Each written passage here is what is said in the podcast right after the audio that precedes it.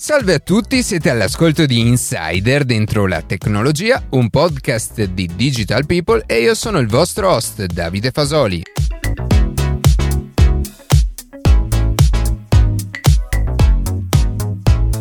Oggi Luca Martinelli, autore del podcast, ci racconterà di un suo progetto per realizzare un'intelligenza artificiale in grado di generare delle nuove emoji. Prima di passare alle notizie che più ci hanno colpito questa settimana, vi ricordo che potete seguirci su Instagram a chiocciola dentro la tecnologia, iscrivervi alla newsletter e ascoltare un nuovo episodio ogni sabato mattina su Spotify, Apple Podcast, Google Podcast oppure direttamente sul nostro sito.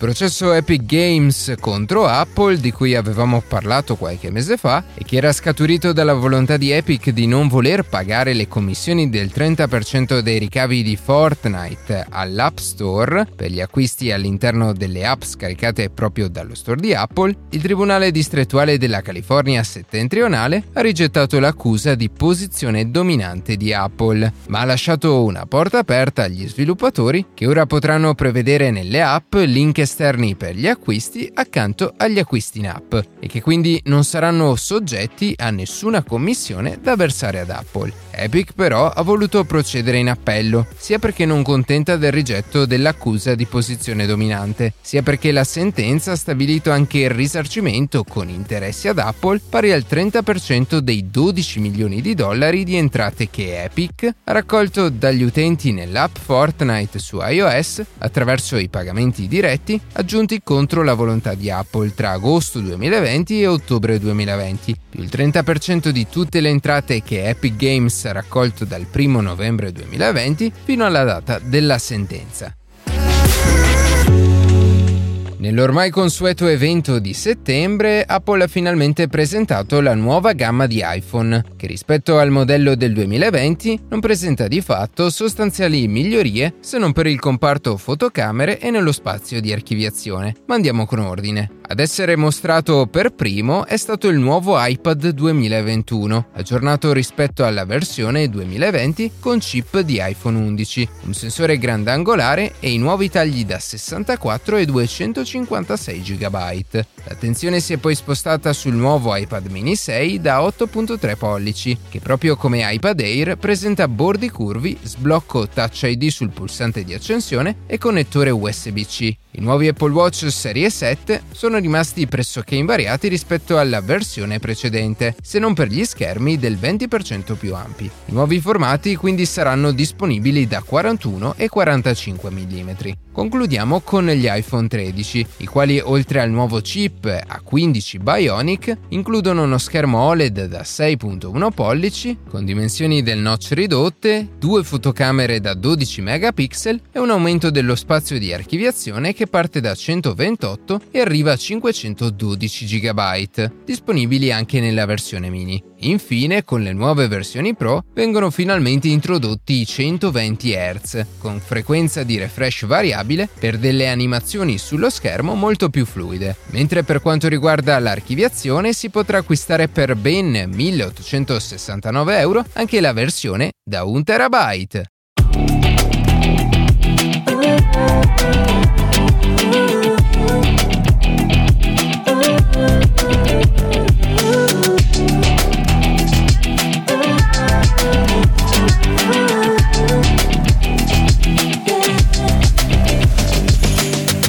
Abbiamo parlato spesso di intelligenza artificiale, apprendimento automatico e di come questa tecnologia può essere integrata in altri sistemi, ma anche dei pericoli e dei rischi che questa può portare. Torniamo quindi a parlare di questo argomento da una prospettiva leggermente diversa. Oggi infatti siamo in compagnia di Luca Martinelli, autore del podcast, che nell'ambito di un progetto universitario ha avuto l'opportunità di realizzare proprio uno di questi algoritmi di intelligenza artificiale.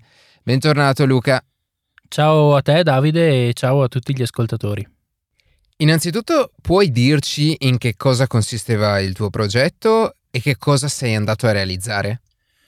Sì, certamente. E nell'ambito della scienza digitale forense, eh, quindi tutta quella parte di informatica che riguarda in particolar modo eh, l'identificazione, la conservazione, ma anche eh, la protezione e l'analisi di prove digitali che quindi possono essere utilizzate ad esempio per risolvere indagini o rintracciare cybercriminali o criminali, l'intelligenza artificiale sta dando eh, una grossa mano in diversi campi. E alcuni tra questi sono ad esempio il riconoscimento facciale o il riconoscimento di comportamenti sospetti per quanto riguarda la sicurezza di una rete aziendale o anche il riconoscimento di contenuti non originali o modificati. Va mm, poi detto che a seconda di ciò che si vuole andare a realizzare esistono ovviamente numerose tipologie di intelligenza artificiale o per meglio dire di strutture che poi grazie proprio ai dati che mm, noi immettiamo permettono eh, appunto di risolvere il problema che eh, ci siamo preimpostati. Queste sono quelle che vengono appunto definite reti neurali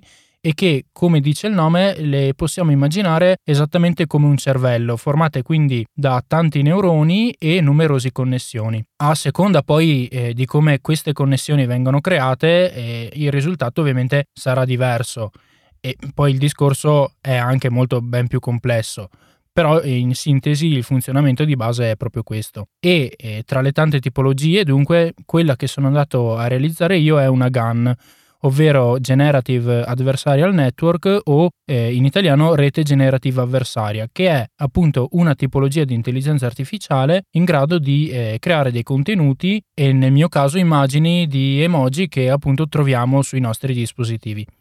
E puoi dirci più nel dettaglio cos'è questa GAN, come funziona e come può essere utilizzata? Sì, allora eh, le reti GAN, come ho appena detto, sono per così dire specializzate nel creare dei nuovi contenuti simili a quelli con cui siamo andati ad addestrare l'algoritmo. Per fare un esempio, eh, su internet esistono diversi siti che vanno a mostrare delle immagini di volti di persone che in realtà non esistono e dietro questa tecnologia c'è proprio un'intelligenza artificiale di questo tipo che, ben addestrata grazie appunto a volti di migliaia e migliaia di persone, ha imparato a inventarne di nuove. E ovviamente lo stesso discorso vale anche per qualsiasi altro soggetto come animali o eh, vegetazione. E facendo un altro esempio, le reti GAN sono utilizzate anche per realizzare i video deepfake di cui abbiamo già ampiamente parlato. E ancora, eh, Google ha sviluppato nella sua applicazione dedicata all'arte una funzione che proprio grazie a questo algoritmo permette appunto di ridisegnare una fotografia eh, nello stile ad esempio di Van Gogh, mm, di Monet o di altri pittori o artisti famosi. Un ultimo esempio, le reti gun possono essere utilizzate eh, per inventare anche forme per mobili o piante per nuove case o edifici, quindi una intelligenza artificiale che va a supportare quella che è l'architettura o l'interior design. Eh, questa tecnologia insomma trova la sua applicazione in numerosissimi ambiti, basta solo un po' di fantasia. Ma venendo ora al nocciolo della questione, le reti generative avversarie eh, sono molto interessanti per il modo in cui funzionano perché eh, in un certo senso possiamo dire che si addestrino da sole. Una GAN infatti ehm, in realtà è costituita da due elementi eh, uno che è il generatore e uno invece che si chiama discriminatore. Come dice il nome, il generatore è quello che ehm, si occuperà poi di generare, ad esempio partendo da una serie di numeri casuali, il contenuto che eh, nel mio caso è appunto un'immagine, un emoji. Dall'altro lato invece il discriminatore si occupa di distinguere un contenuto vero da uno falso. L'obiettivo del generatore sarà dunque eh, quello di creare dei contenuti talmente realistici da ingannare il discriminatore, mentre il discriminatore dovrà imparare a riconoscere sempre meglio un contenuto reale da uno generato. In questo modo si crea una sorta di inseguimento per cui man mano che l'intelligenza artificiale viene addestrata con i dati che appunto vengono immessi, il generatore genera immagini o qualsiasi altro tipo di contenuto sempre più realistici e il discriminatore invece impara impara sempre di più a riconoscere e a distinguere i piccoli difetti del generatore. Quindi abbiamo parlato in generale di come funzionano le reti GAN e perché sono importanti. Per quanto riguarda il tuo progetto, eh, dicevi che l'obiettivo era creare un'intelligenza artificiale in grado di disegnare delle emoji. Puoi parlarci più nel dettaglio come sei riuscito e che strumenti hai utilizzato? Certo, eh, il progetto di per sé non è così complicato.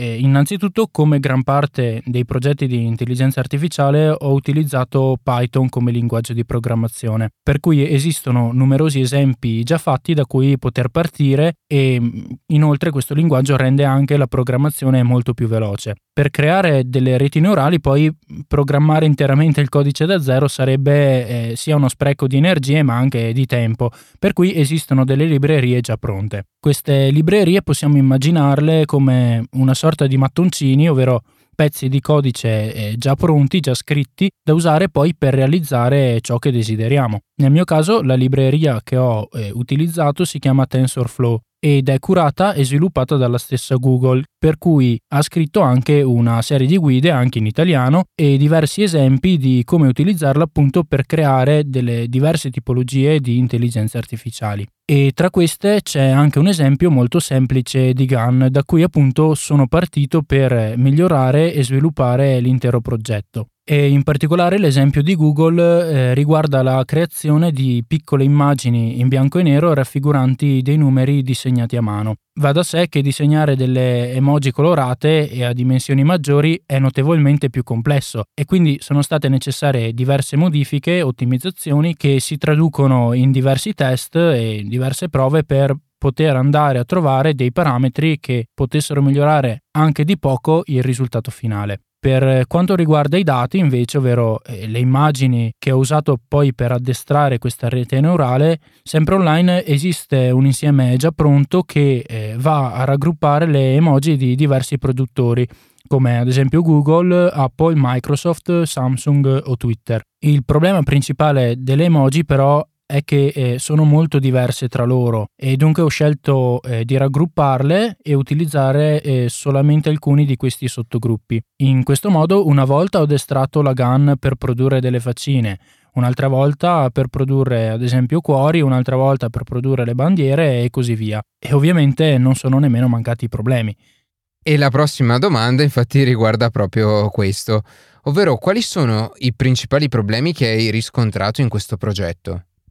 Allora, innanzitutto eh, il tempo è uno dei problemi principali probabilmente. E infatti non ci si può aspettare che eh, solo dopo 10 minuti e qualche immagine l'algoritmo abbia già imparato a disegnare delle faccine perfette, anzi ogni volta che la GAN ha guardato eh, tutte le immagini che gli passiamo come input ricomincia da capo per migliorare ancora e ancora. E questa operazione va ripetuta eh, non una ma migliaia e migliaia di volte prima di vedere dei risultati che siano quantomeno soddisfacenti. Le prime immagini che disegnava il generatore infatti non erano altro che un insieme abbastanza casuale e astratto di colori e ovviamente poi dipende anche dalla potenza del computer che si utilizza, ma affinché imparasse a disegnare delle emoji realistiche e nemmeno di grandi dimensioni, ho dovuto lasciare il mio computer acceso per un paio di giorni e per ogni singolo test. E in realtà esiste anche un servizio messo a disposizione da Google che si chiama Google Colab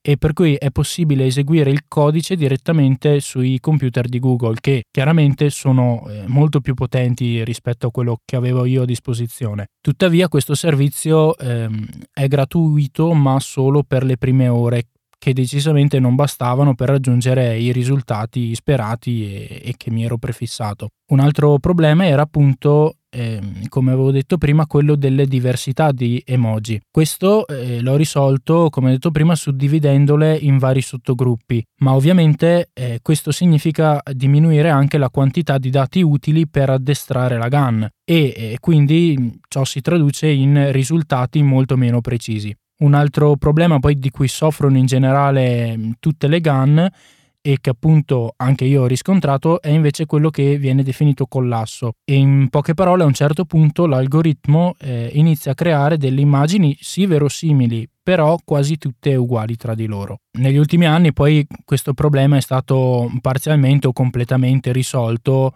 usando altri modelli e altre soluzioni che però io non ho sfruttato completamente nel progetto. Uno di questi metodi, ad esempio, eh, che ho anche utilizzato, è ehm, quello di utilizzare delle GAN condizionali. Eh, e puoi dirci cosa sono e che differenza c'è con quello di cui ci hai parlato finora? Sì, allora, ehm, finora appunto abbiamo parlato di GAN normali, ovvero quelle GAN che generano casualmente dei contenuti, nel mio caso delle immagini, in seguito a un addestramento con una quantità di dati eterogenei. Le GAN condizionali o CGAN invece, a differenza delle normali GAN, utilizzano delle informazioni aggiuntive, delle informazioni in più per creare o disegnare il contenuto. Nel caso delle emoji, questa informazione aggiuntiva era eh, proprio il tipo di emoji, quindi se questa era una faccina, un cuore, una bandiera, una mano, eccetera, eccetera. Nel caso dei numeri, invece, questo può essere ad esempio il numero da disegnare e così via. In pratica, ciò che si fa è ogni volta che noi passiamo l'immagine all'intelligenza artificiale, dobbiamo dirle anche cos'è quell'immagine e quando invece ne richiediamo una generata eh, dobbiamo anche specificarne la tipologia. Nel caso delle emoji dunque potevo eh, generare in modo distinto delle immagini eh, di specifiche categorie di emoji risolvendo in parte dunque il problema delle immagini tutte uguali. E per capire le potenzialità delle GAN condizionali, ad esempio, online esiste anche un progetto sviluppato da Nvidia che permette di creare dei paesaggi più o meno realistici a nostro piacimento. Partendo quindi da una tavola bianca, con diversi colori possiamo infatti indicare dove generare degli alberi, dove generare delle rocce, delle montagne e così via. L'intelligenza artificiale poi si occuperà appunto di generare eh, gli elementi corretti nei posti corretti che abbiamo indicato per creare una sorta di fotografia quasi realistica. E allo stesso modo funziona anche l'algoritmo di Google di cui avevo parlato prima per creare appunto delle opere d'arte di specifici artisti partendo da nostre fotografie. E sempre allo stesso modo poi potremo utilizzare il discriminatore ben allenato ad esempio per riconoscere delle immagini false o video deepfake. E anche in questo caso l'unica cosa che ci può fermare è proprio la nostra fantasia. Però mi pare, anche visto uh, alcuni esempi che, che, mi hai mostrato di, di emoji realizzate appunto con, eh, con, questa coppia di intelligenze artificiali, che eh, la tecnologia sia ancora acerba, giusto?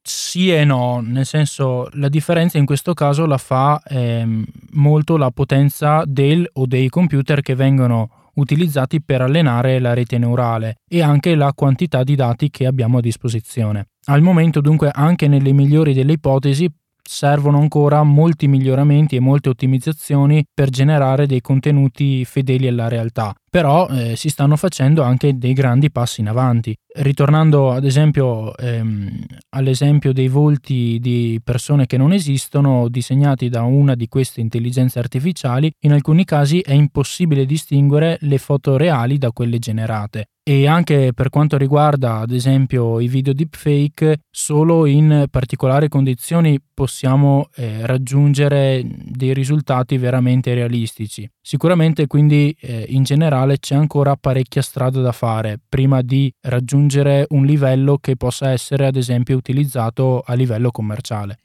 Va bene Luca, grazie per averci eh, raccontato questo, descritto questo tuo progetto e alla prossima.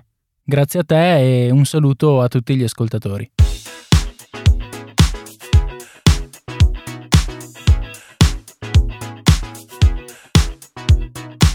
E così si conclude questa puntata di Insider dentro la tecnologia. Io ringrazio come sempre la redazione e in special modo Matteo Gallo e Luca Martinelli che ogni sabato mattina ci permettono di pubblicare un nuovo episodio. Per qualsiasi tipo di domanda o suggerimento scriveteci a redazione chioccioladentrolatecnologia.it, seguiteci su Instagram a chioccioladentrolatecnologia dove durante la settimana pubblichiamo notizie e approfondimenti. Qualsiasi caso nella descrizione della puntata troverete troverete tutti i nostri social. Se trovate interessante il podcast condividetelo che per noi è un ottimo modo per crescere e non dimenticate di farci pubblicità. Noi ci sentiamo la settimana prossima.